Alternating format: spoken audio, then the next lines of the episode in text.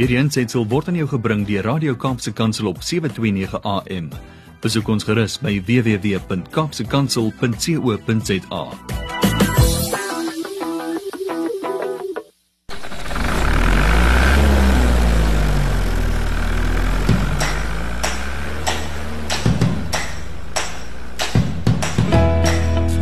Goeiedag. Ek is Willem van Jaarsveld. Skakel elke Saterdag in om 7 voormiddag wanneer ek en jy saam kuier rondom landbou sake in my program Landbou Landskap op Radio Kaapse Kansel 729 AM. Landbou Landskap waar wenners saamwerk.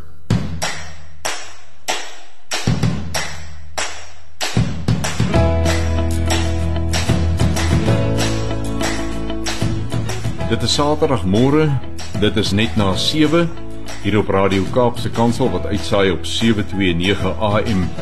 Dis tyd vir landbou landskap. Goeiemôre van my Willem van Jaarsveld. Ek is jou gasheer vir die volgende uur. Kom ons kyk waarna kan ons uitsien in hierdie volgende uur. 10 oor 7, dis so binne die volgende paar minute, is dit weer tyd vir saad vir die saaier. Ons kyk vanmôre wat staan in Jakobus 7, ekskuus Jakobus 5 vers 7. Dan om 20 oor 7 kom Kapstok aan die beurt. Dis die gedeelte van ons program waar ons kyk na 'n paar brokkies landbou nuus wat die afgelope week die oog gevang het. 7:30 half 8 is dit tyd vir huis en hart en vanmôre in huis en hart skop ons af met Dr Dani Oudendal wat ons meer vertel oor zoonose en ons sit ook die reeks oor die wêreld landbouorganisasie voort uh saam met Dr Theo die Jager. Dan gesels ons met Uys van der Westhuizen van Agri Weskaap oor landelike veiligheid. En so tussendeur is daar natuurlik hier en daar 'n bietjie musiek en daar is so 'n paar klingels en ander dinge om na uit te sien. So kry jouself gereed, kry jou gemaklik en kry 'n koppie koffie en vir die volgende uur gaan ons dan so saam kuier.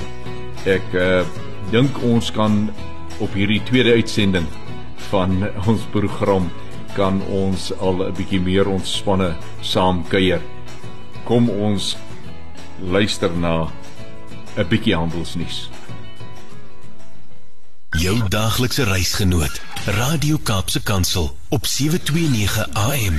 Het jy al ooit gewonder waarom lyk dit met ons soos wat dit lyk? Liewe ouers, party dae weet jy nie of jy kom of gaan soos wat tyd verby uh, jaag en ons uh, kry baie dae nie eers alles gedoen dit wat ons graag sal wil doen nie. En uh, dan is se mense enigste hoop om iets uit die woord te kry waarmee jy troos kan vind en leiding kan kry van wat moet jy vir wat jy moet verwag en wat jy behoort te doen. Nou uh Jakobus 5 vers 7 is een van daardie skrifte wat uh presies dit vir ons bied. Maar om ons te neem tot by saad vir die saaier, gaan ons nou eers luister na 'n stukkie musiek. Jy luister na Radio Kaapse Kansel op 729 AM. Ons leef in 'n tyd wat alles vinnig is. Ons uh internet se spoed moet al vinniger sodat ons kan bybly met die tegnologie en al die ontwikkelinge daarvan. Ons wil kos voorberei wat nie te veel tyd in beslag neem nie. Hakplekke in verhoudings moet vinnig uitgestryk word anders glo ons die kombinasie die twee persone hoort nie by mekaar nie is nie bedoel om te wees nie. Maar strook ons belewenis van die hedendaagse lewe met wat in die woord staan. In Jakobus 5 vers 7 staan: Wees dan geduldig, broeders, tot op die wederkoms van die Here. Kyk, die landbouer wag op die kostelike vrug van die aarde en het geduld daarmee totdat dit die vroeë en die late reën ontvang het. Dit is veelzeggend dat Jakobus hier 'n landboubeeld gebruik. Elke boer sal kan getuig dat produksieprosesse op sy plaas geduld vra om hoë kwaliteit produk te produseer moet die tyd wat nodig is om die gewenste gehalte te produseer uitgewag word. Jou ongeduld kan jou foute laat maak en jy kan maklik die opbrengs verklein of sommer ook nog die kwaliteit van die produk benadeel. om koring te oes voor die skepelgewig reg is of tafeldrywe of sitrus te oes voor die suikergehalte gewenste vlakke bereik het is net om jou wins te verklein. In ons lewe werk dit ook so. Jakobus sê ons moet geduldig he, eh, geduld hê totdat die vroeë en die later een gekom het. Deur geduldig te wees met alles in ons lewe, laat ons toe dat die ooglopende daardie vinnige insigte, die vroeë reëns, sowel as die wysheid wat net met tydsverloop kom, die later reëns, alles tot ons ook beskikking kom voordat ons aksie neem. As ons geduld opraak na die vroeë reën, gaan ons dinge doen wat die seën van die laat reën gaan uitskakel en ons oes misluk. Die uitkoms waarna ons verlang het, word onmoontlik omdat die volheid eers toe tot stand kom wanneer die vroeë en die laat reën gekom het. Dit waarvoor ons nie wou wag nie. Kom ons bid.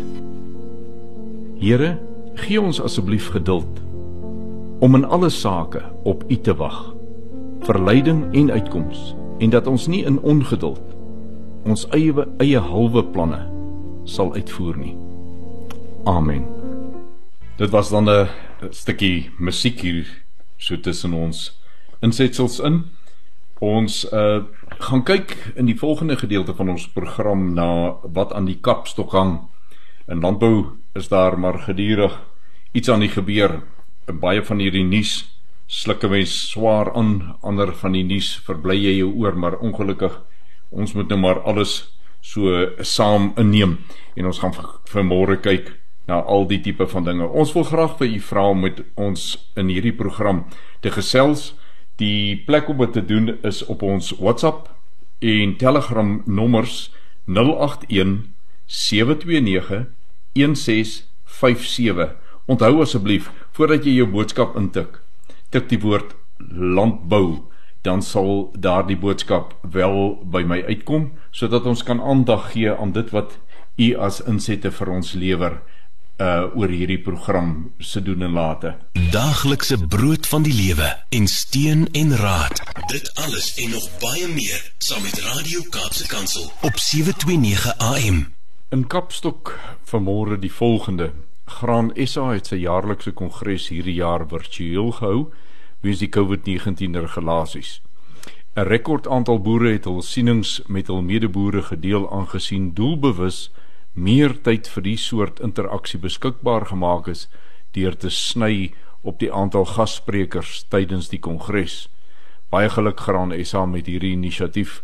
Ehm uh, landboukongresse is veronderstel om platforms te wees vir produsente om hulle sieningsvoorkeure en afkeure te stel. Baie goed gedoen. Volgens berigte is die topbestuur van Graan SA eenparig herverkies wat dui op vertroue in die huidige bestuurspan. Aangesien die Nampo skou nie kon plaasvind gedurende 2020 nie en Graan SA 'n 17 miljoen rand verlies aan inkomste gelei het, het lede tydens die kongres besluit om R1.50 per ton graan tot Graan SA se koffers by te dra om op te maak vir hierdie verlies. Dan is daar ook aangekondig dat Suid-Afrika 'n grondhof gaan kry. Hierdie hof se regters sal uitsluitlik fokus op grondverwante dispute. Die minister van Justisie en Korrektiewe Dienste, Ronald Lamola, het bekend gemaak dat die huidige grondeisehof omgeskakel sal word in 'n grondhof. Hy het ook gesê die proses om hierdie grondhof onder die departement van landbou, grondhervorming en landelike ontwikkeling te plaas is reeds aan die gang. Minister Toko Dedisa, die minister van landbou, grondhervorming en landelike ontwikkeling, het hierdie stap verwelkom aangesien 'n groot aantal sake wat verband hou met grondhervorming na afloop van baie jare steeds nie afgehandel is nie. Sy hoop dat die grondhof die proses van afhandeling sal bespoedig sodat die agterstand ingehaal kan word en voorkom dat nuwe sake ook vele jare sal vat om afgehandel te word. Die geskille tussen beesboere en hul wildboer vriende of bure oor snotsiekte kan moontlik eersdaags iets van die verlede wees. Die virus wat snotsiekte veroorsaak word deur swart en blou wildebeeste gedra en aan beeskuddes oorgedra sodra die wilde beeste aan spanning onderwerp word, byvoorbeeld soos tydens kalwing en die speen van hulle kalvers.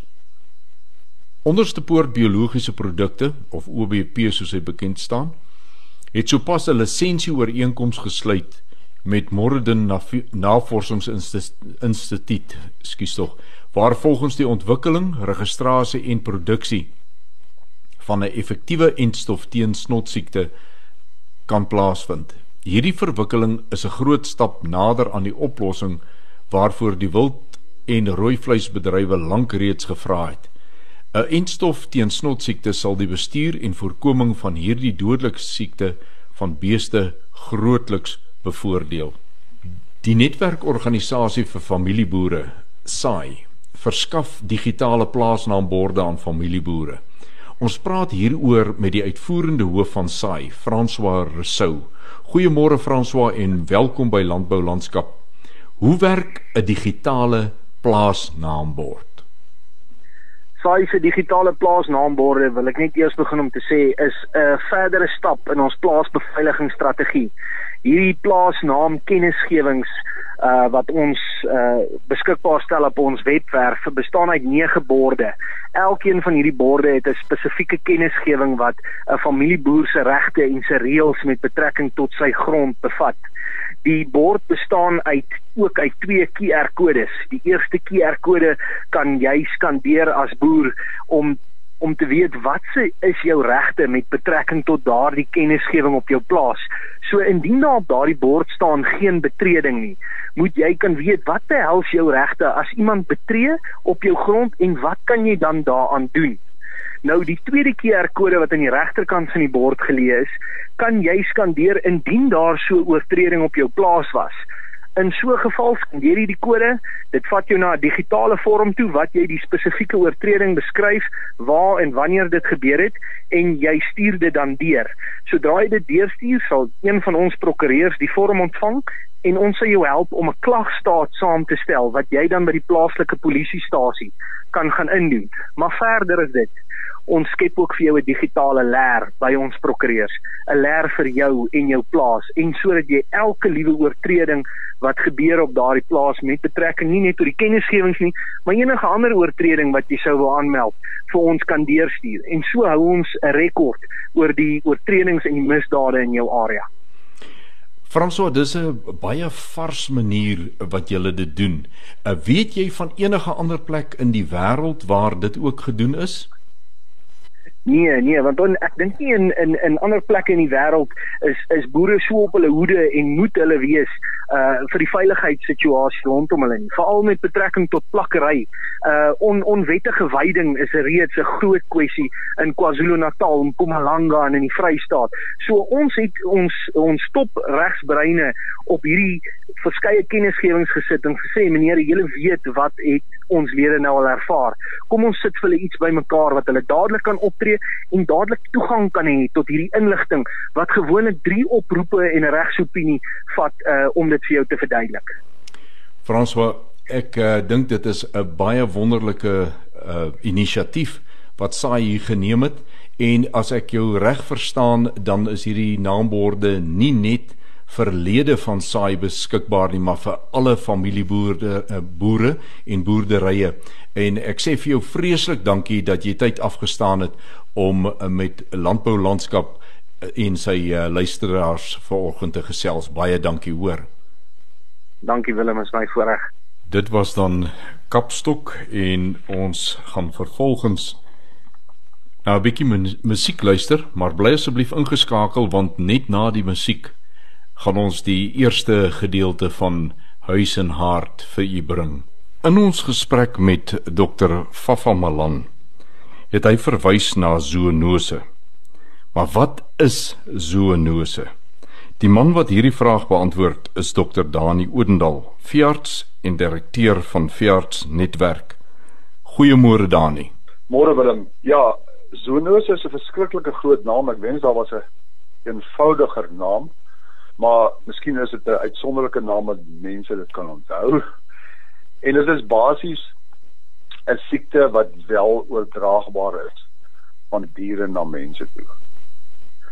So ons kry baie verskillende soorte diere, ons kry baie verskillende soorte siektes. Uh so as ons aan diere dink, dan doen ons eers aan ons veepopulasie, ons beeste en skape en bokke uh wat miskien nie so naby aan al die mense is nie behalwe vir vir veeboere. Hulle werk direk met dit.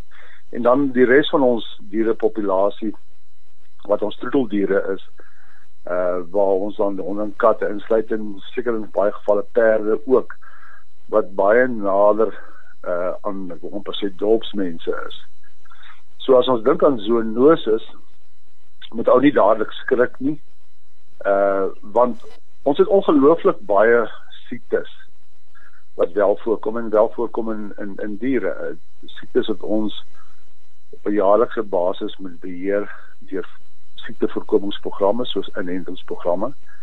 En ons as veearts is baie gewoond aan inenting omdat daar 'n groot aantal siektes siektes voorkom in diere wat net beheer kan word deur spesifieke inentingsprogramme of spesifieke voorkomingsprogramme. So as ons dink aan zoonoses van die amper sê honderde siektes wat daar is, is daar wel net 'n paar wat na mense oorgedra kan word. Want siektes is baie spesifiek as gevolg van die organisme wat dit veroorsaak, of dit 'n virus of 'n bakterium of 'n swam is.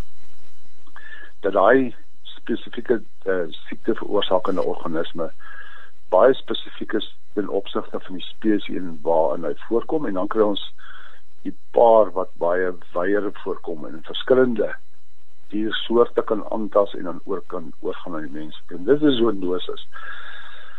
So ons kan miskien gaan kyk na baie eenvoudige en dan meer komplekse voorbeelde van zoonosis vir die luisteraars om 'n zoonose beter te verstaan.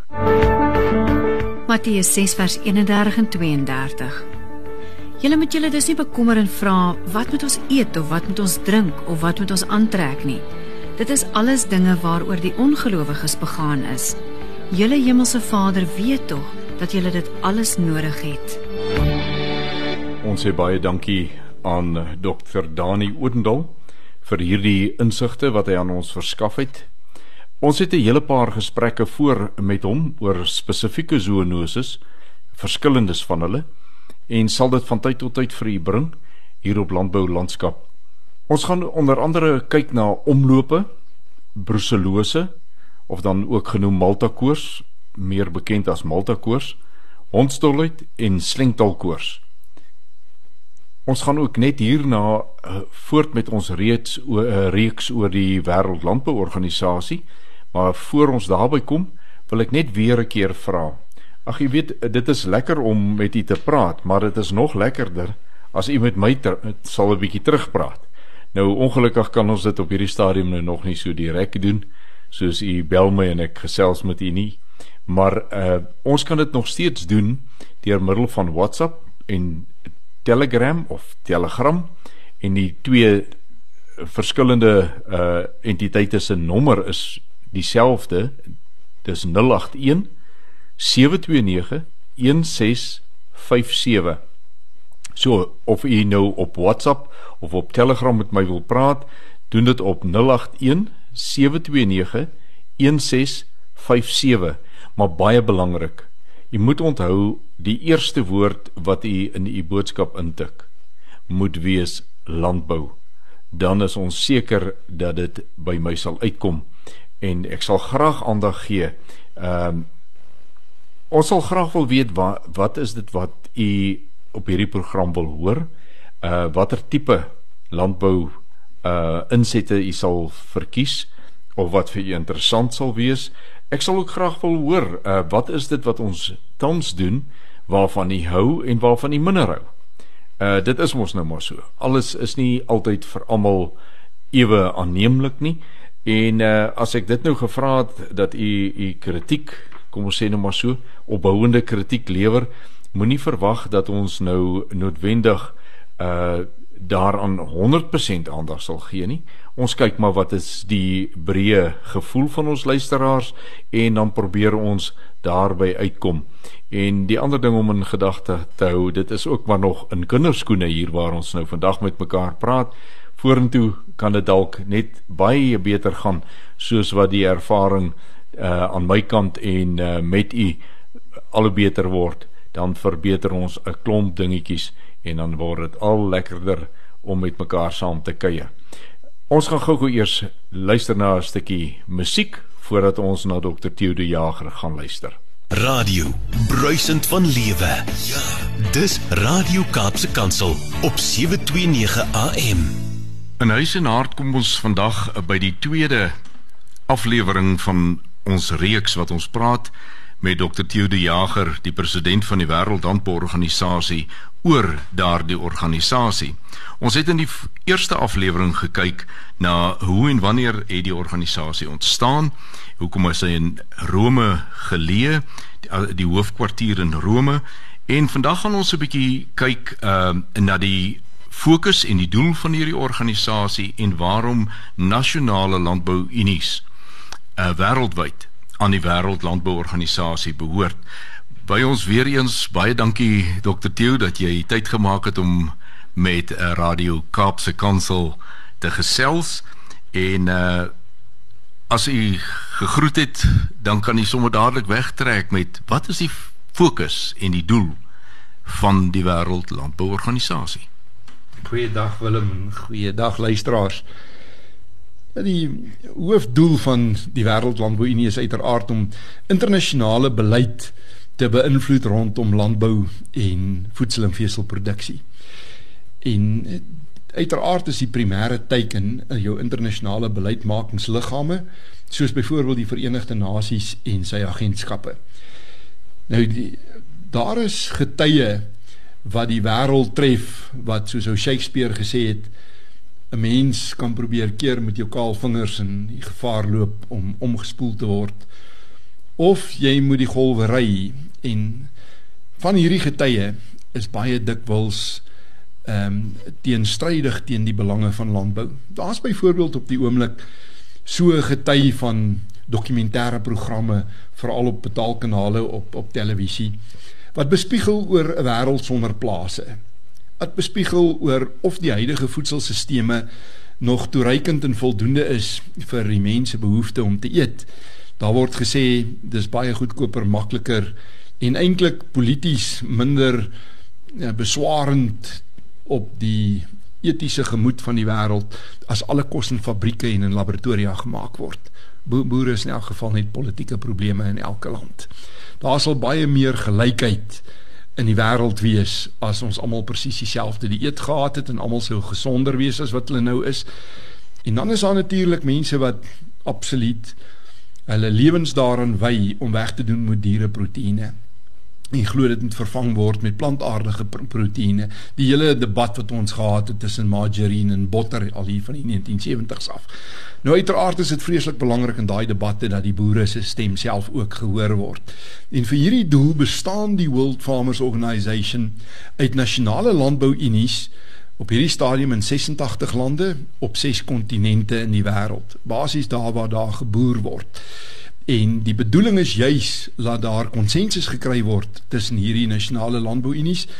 Ons fokus op dinge soos byvoorbeeld antimikrobiese weerstand, die manier hoe dieregesondheid menslike gesondheid beïnvloed.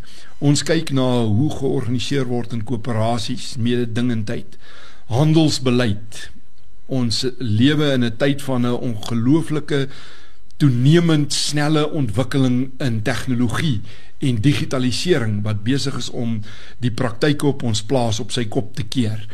Ehm um, en dan praat ons gewoonlik baie intensief oor hongerte, oor ehm um, die winsgewendheid en die volhoubaarheid van landbou en by uitstek oor die voetspoor van landbou op die natuur en op die planeet se klimaat. Dis my duidelik uit wat u nou met ons gedeel het dat daar word globale werk gedoen. Dit word op 'n baie hoë vlak gedoen. As ek reg verstaan, is daar 'n noue skakeling ook tussen die Wêreldlandbouorganisasie en die Verenigde Nasies. Is dit so? O ja, uh, die grootste deel van my tyd spandeer ek in gesprekke met die Verenigde Nasies en sy agentskappe en dis nie altyd 'n goeie verhouding nie, nê. Nee. Daar's geweldig druk op die internasionale landbou arena. Boere staan allerweë in die beskuldigde bank vir 'n klomp goed vir die verdunning van biodiversiteit vir aardverwarming. Hulle beskuldig ons daarvan dat ehm, dat dat, dat ons kos versprei wat nie gesond is vir die menslike liggaam nie. Ehm um, hulle beskuldig ons af van dat ons in die armste dele van die wêreld kos vir die dier op die mark te sit en dan kan mense dit nie bekostig nie en die tipe van goed. En ehm um, in elkeen van hierdie debatte wat letterlik op 'n weeklikse basis plaasvind, moet ehm uh, die boere hulle self nie net verdedig nie, maar hulle moet hulle saak op so 'n manier stel dat hulle die verbruiker se hart kan wen. Want die toekoms van landbou in die wêreld hang nie af van wat die boere se siening oor hulle self is nie, dit hang hoofsaaklik af van wat verbruikers se opinie is van die mense wat die kos maak, wat die kos produseer, wat drie keer 'n dag op hulle borde verskyn. Baie interessant en baie baie dankie. Uh, ons gaan daar moet haltroep met hierdie tweede aflewering. Ons sal baie graag in die volgende kykie na die Wêreldlandbouorganisasie wil kyk na waarom word nasionale landbouorganisasies lid van die Wêreldlandbouorganisasie. Dr. De Jager, baie baie dankie sover. Ons sien uit na die volgende gesprek. Jy luister na Radio Kaapse Kansel op 729 AM. Dis vanmôre vir my eh, 'n uh, groot voorreg om uh, vir Uys van der Westhuizen, die voorsitter van Agri Weskaap se landelike veiligheidskomitee hier as 'n gas te hê. Goeiemôre Uys. Môre Willem, môre aan jou luisteraars. Uys, uh, ons weet almal dat uh, veiligheid 'n geweldige prioriteitsaak vir die boer, sy gesin, sy werkers en eintlik die hele landelike omgewing is. Kan 'n boer dit werklik in isolasie regkry om veilig te wees? Willem, jy raak en ek 'n baie goeie punt aan, want die meeste kere wat ek al gesien het as iemand praat van landelike veiligheid, dan skakel baie van die mense wat nie betrokke is op plase nie, ehm um, skakel hulle af. En uh, almal dink landelike veiligheid gaan net oor die plaas en die plaasbewoners en die mense wat daar woon en werk en dis alles behalwe dit. Ehm um, ons by Agri Weskaap dink ek wil eintlik in 'n kras woord stel, dis 'n baie eng gedagtegang. Want ons plase en ons landelike dorpe, informele nedersettings en ag ons kan nog baie ander voorbeelde noem, is almal interafhanklik van mekaar. En jy kan dit duidelik sien in van ons areas in verskillende provinsies. Ehm um, en ook in die Weskaap dan. Dis daar waar dit sleg gaan met landbou, lyk die dorp ook nie van die beste nie. En uh soos ek gesê het, jy kan die een kan nie sonder die ander ene nie. En dan uh, wat 'n mens ook in gedagte moet hou wat baie belangrik is vir ons is, is die feit dat baie van ons gemeenskappe groot sosio-maatskaplike en uh sosio-ekonomiese uitdagings in die gesig staar. En dit is ongelukkige realiteit. Nou as jy as jy dit saamvat en jy kyk na wat die polisie se tekorte op die oomblik is van ten opsigte van kom ons sê personeel en toerusting, voertuie, ag, ons almal weet wat dit is maak dit dat mense 'n kans sien en hulle die dokter Zin se opname ook gedoen het uh, gewys het is dat dit lyk vir dat crime pace as ek nou die Engelse woorde sou kan ingooi. Mm. En uh, dit is dit is nie 'n goeie 'n goeie tendens in ons land nie. En um, ons voel dat jy kan nie soos jy gesê het aan die begin of jou vraag was kan 'n boer in isolasie lewe? Ons sê ons kan nie ons kan nie net meer die plaas en die plaas ek beskou dis ons grens en dis waar binne ons woon en opereer. Ons glo dat ons moet na 'n gesamentlike en 'n goed gekoördineerde en geïntegreerde struktuur of plan opstel wat soveel as moontlik van die rolspelers wat 'n impak kan hê op landelike veiligheid. En dan wil ek my terugvat of julle terugvat na die punt wat ek genoem het sosio-maatskaplik en sosio-ekonomies want dit is deel van landelike veiligheid. En um, ek moet sê ons het een van die een van die areas in die Swartland het daar so het is ons besig om 'n struktuur te ontwikkel. Ehm um, wat ek moet sê dit het redelik dit werk redelik goed. Dis baba trekkies wat nog geneem word. Dit is waar die dorpgemeenskap en die plaasgemeenskap bymekaar gekom het en gesê het ons is een. Ons het 'n struktuur staan gemaak. Ons opereer gesamentlik en ek dink baie van jou luisteraars Willem sal seker kennis dra van die grootste tronkontsnapping of jailbreak soos die Engelsman sou sê wat plaasgevind het. Dit was 'n mamesbrief waar daar drie ongeveer 63 gevangenes ontsnap het en ons het hierdie struktuur wat in sy babaskoene nog is geaktiveer.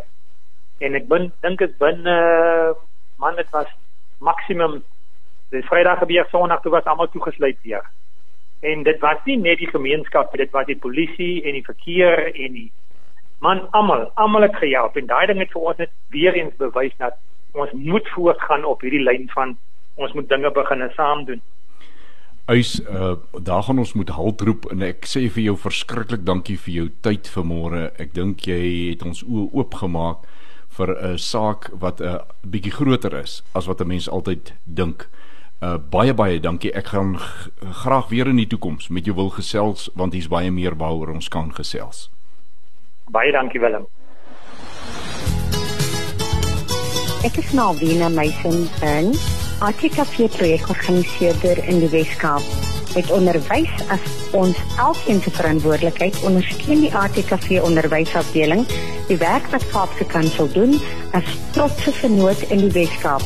Dit is vir ons 'n groot voorreg om met Radio Kaapse Kansel geassosieer te word.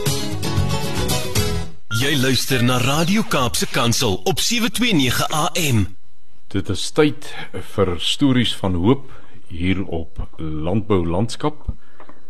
En ons kyk vandag na stories wat kom uit die uh, Manna vir Boere projek. Manna vir die boere is 'n inisiatief wat verligting probeer bring vir boere in droogte getuisterde dele van ons land en ook hulp verleen in krisisse soos die geweldige brande wat verlede jaar 'n groot deel van die Vrystaat se weidings verwoes het. Hierdie aksie word moontlik gemaak deur 'n hele aantal instansies wat hande vat en voer, geld en huishoudelike gebruikers gebruikersware insamel om op baie verantwoordelike wyse dan hulp reg oor die land te verleen. Hierdie saak staan hoofsaaklik op 3 bene.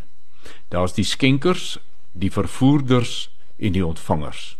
En in al drie hierdie groepe is daar mooi stories om te vertel. Stories van dankbaarheid vir God se voorsiening wat dit moontlik maak dat skenkings van voer gemaak kan word. Daar is voorbeelde van instansies wat bereid is om vervoerwerk te doen teen net direkte koste of soms kosteloos. Daar is diegene wat geldelike bydrae eh, maak om kostes te help dek, meermale nie bydra omdat hulle dit so breed het nie, maar omdat hulle so 'n ruim hart het. En dan is daar die ontvangers van voer en pakkies met persoonlike ware daarin. Om hierdie radwerk te laat draai is daar 'n krag nodig wat die energie, die aandrywing ensovoorts daarvoor verskaf.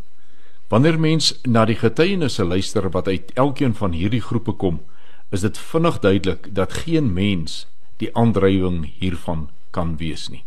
Daar is net te veel dinge wat op 'n wyse gebeur wat net deur 'n almagtige georkestreer kan word. Daar is net een wat harte so kan aanraak dat voer geskenk word terwyl elke boer weet dat hy moet voorsiening maak vir die maarjare. Wat mense geld laat bydra in tye waarin meeste mense dit nie breed het nie. Dit is net God wat weet wat presies benodig word deur die ontvanger van 'n boksie met seep en shampoo, handeroom en kruideniers en dan reël dat daardie persoon se boksie presies gepak word met dit wat voorgebid is. En tussen al die duisende boksies wat gepak en versend word na verskillende plekke in die land presies by daardie persoon uitkom wat vir daardie boksie se inhoud gebid en gevra het. En dit gebeur. Dit gebeur klokslag. Elkeen van hierdie gebeurtenisse is 'n wonderwerk in moderne tye. Elkeen van hierdie gebeurtenisse is daar om geloof te versterk. Want hy wat 'n boksie kan voorsien, kan alle ander dinge wat ek en jy nodig het ook voorsien. Ook verlossing van 'n droogte, van verslawing, van verlowerenheid. Ek deel graag met die luisteraars drie stories en dis eh, ware verhale van mense wat ons in die skenker kategorie van die voorafgaande sal plaas. Omdat ek nie toestemming het om hulle name te noem nie, gaan hulle hier genoem word Bakster, Hekeltannie en Karwag.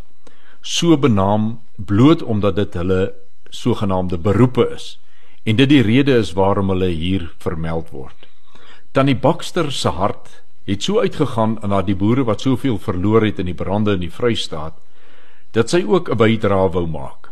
Sy het gehoor dat voer en boksies vir die mense afgelewer word. Maar sy kan net koek bak. En elke mens wat groot moeilikheid het, moet darms nog steeds 'n lekker koek kan eet. Daarom het sy en die oom besluit sy sal 5 sjokoladekoeke bak en dit skenk vir die boere in die Vrystaat. Let op tannie Bakster se hart. Sy het nie somme gemaak oor hoeveel boere koek moet kry nie. Sy het nie besluit 5 koeke gaan geen hond haar afmaak nie en daarom die plan laat vaar nie. Sy het geen ag daarop gegee dat sy in Vanderbijlpark is en die koeke dalk nie behoue in Bultfontein en ander dele van die Vrystaat gaan uitkom nie. Nee. Tannie Bakster wou 'n bydrae maak en sy kan koek bak. Met wat sy het en kan doen, wil sy 'n bydrae maak tot die groter saak. En sy het ook. Dan is daar Tannie Hekel. Sy en haar Hekelklap vriendinne. Hekel doilies elke week. Dan verkoop hulle dit op 'n boeremark. So verdien hulle 'n ekstra geldjie elke maand.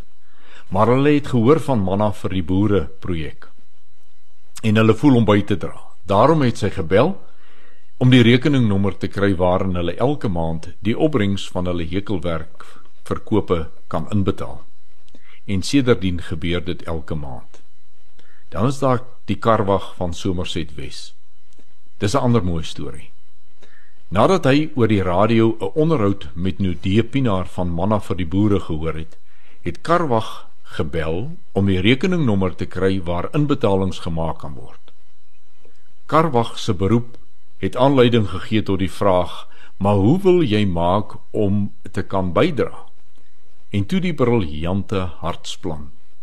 Ek gaan mense wat my 'n geldjie gee, vra om te double up. En daardie ekstra sente gaan ek inbetaal. Ek wil 'n verskil help maak. En sedertdien kom sy 7 en 12 rande maandeliks in die rekening waarmee boere in krisis gehelp word.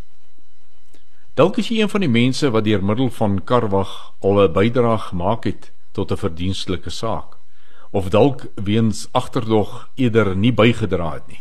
Maak nie saak nie. Karwag het sy gelofte gestand gedoen. Hy vra en as jy gee, dan betaal hy in. As jy ooit gewonder het of daar nog goeie mense oor is op hierdie aarde. As jy soms voel alles is te vergeefs As jy al ooit gewonder het of daar regtig 'n God in die hemel is, dan hoop ek hierdie stories het jou weer hoop gegee. Hy wat vir die oues van daai en die wat soveel minder het as meeste ander mense, sy hulle kan beweeg om ander te help, omdat hulle geleer het dat God se bronne in niks beperk is nie. Hy kan ook in jou lewe 'n verskil maak. Inteendeel, hy wil so graag 'n verskil maak in ons elkeen se lewens as ons hom tog maar net die slag wil toelaat deur sy seun aan te neem en as ver, as ons verlosser en saligmaker. Mag jy ryklik geseën word deur die nabetragting oor hierdie verhale. Ek nooi jou graag om met ons jou storie van hoop te deel. Ons sal dit graag deur middel van hierdie program met ons luisteraars deel met jou toestemming of anoniem as jy dit so verkies. Stuur vir ons jou kontakbesonderhede op WhatsApp of Telegram by 081 729 1657 met die kodewoord landbou aan die begin van jou boodskap en ons skakel jou terug. Of SMS ons by 37988. Onthou asseblief die kodewoord landbou.